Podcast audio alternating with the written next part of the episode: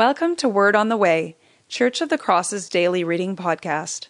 COTC is an Anglican church in and for Northeast Austin, rooted in Scripture, guided by ancient practices, and empowered by the Holy Spirit. The next few minutes will feature a reading of Scripture appointed for today, a short reflection on it from a member of our community, and prayer informed by the passage. Our hope is that in these moments you will encounter Jesus, the living Word. This is David Taylor from Church of the Cross, Austin, and the reading for today is from Psalm 42. As the deer pants for streams of water, so my soul pants for you, O God. My soul thirsts for God, for the living God. When can I go meet with God? My tears have been my food day and night, while men say to me all day long, Where is your God? These things I remember as I pour out my soul how I used to go with the multitude, leading the procession to the house of God with shouts of joy and thanksgiving among the festive throng. Why are you downcast, O my soul? Why so disturbed within me? Put your hope in God, for I will yet praise him, my Savior and my God. My soul is downcast within me, therefore I'll remember you from the land of the Jordan, the heights of Hermon, from Mount Mizar. Deep calls to deep in the roar of your waterfalls. All your waves and breakers have swept over me. By day, the Lord directs his love. At night, his song is with me, a prayer to the God of my life. I say to God, my rock, why have you forgotten me? Why must I go about mourning, oppressed by the enemy? My bones suffer mortal agony as my foes taunt me, saying to me all day long, Where is your God? Why are you downcast, O my soul? Why so disturbed within me? Put your hope in God, for I will yet praise him, my Savior and my God. Is the word of the Lord. Thanks be to God. In the spring of 1994, I sat at the bedside of a dear friend dying of cancer. I was living in Germany at the time and had traveled down to a small town in Austria to visit Annemarie Martins, whom I had known while living in Guatemala City as a child. Her son Uwe had been my best childhood friend at school. A college student at the time, I was equal parts hyper confidence and hyper insecurity. I wanted to do something that would mean something to her. More than anything, I wanted her to see me as wise beyond my years. I was unfortunately the exact opposite. I was afraid of seeing her emaciated body. I was afraid of crying uncontrollably. I was afraid of being seen for what I was a perfectionist who was terrified of failing and being seen as weak. As I walked through the front doors of the hospital, I frantically searched my mind for a Bible verse that would do the job. Approaching the door to her room, I suddenly recalled the phrase from Psalm 42, verse 5 Why are you downcast, O my soul?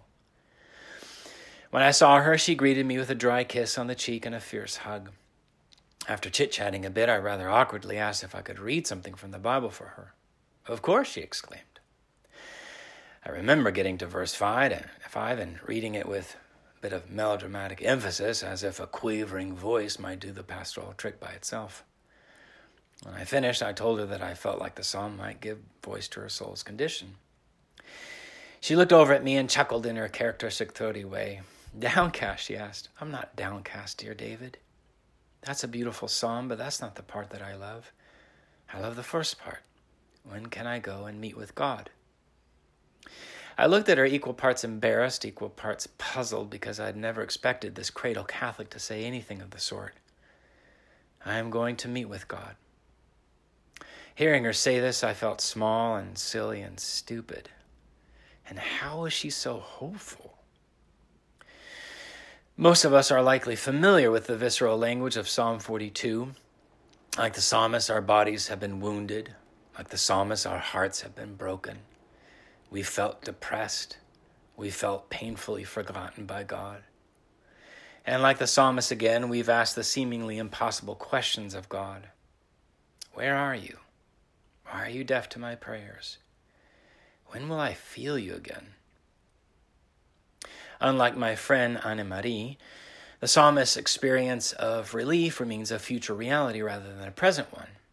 Put your hope in God, for I will yet praise him. The psalmist addresses his soul much like an athlete pumping up his teammates after a defeat. Come on, soul, you can do it. Don't give up. Don't give in. But it's not only his soul that he beseeches, it's also God. Send your light. Give me a map. Show me the way forward. Don't keep me in darkness. For the psalmist, as for many of us, this need for God is anything but abstract. His heart aches for God, his soul craves for God's presence.